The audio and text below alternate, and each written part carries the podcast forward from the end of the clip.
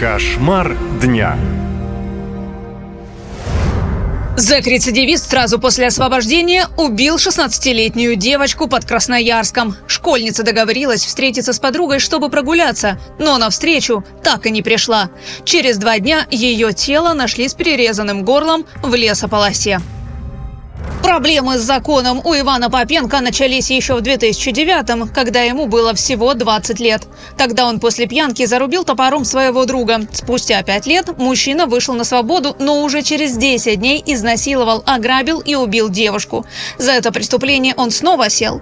Теперь он вышел на свободу и всего через полторы недели совершил новое преступление. Когда его поймали, он сразу же признался.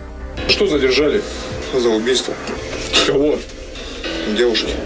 Убитую девочку в небольшом Дивногорске Красноярского края хорошо знали. Общительная, открытая, добрая, писала песни, играла на укулеле. Хорошо училась и мечтала поступить в армейскую школу. Семья очень хорошая, папа с мамой э, и сестренка есть еще.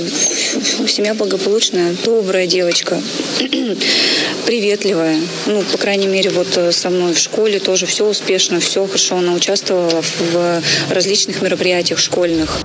Рецидивист напал на Полину в 5 часов вечера. Когда та шла к подруге, он схватил ее и уволок в лес. Место глухое, звать на помощь бесполезно. Она на день города. Последний раз я видела. Я, говорит, всех люблю. Веселая была, счастливая. Дело об убийстве еще не закрыли. Идет суд. На одном из заседаний маньяк обратился к судье с просьбой дать ему шанс исправиться и стать лучше. А еще пожаловался, что плохо спит.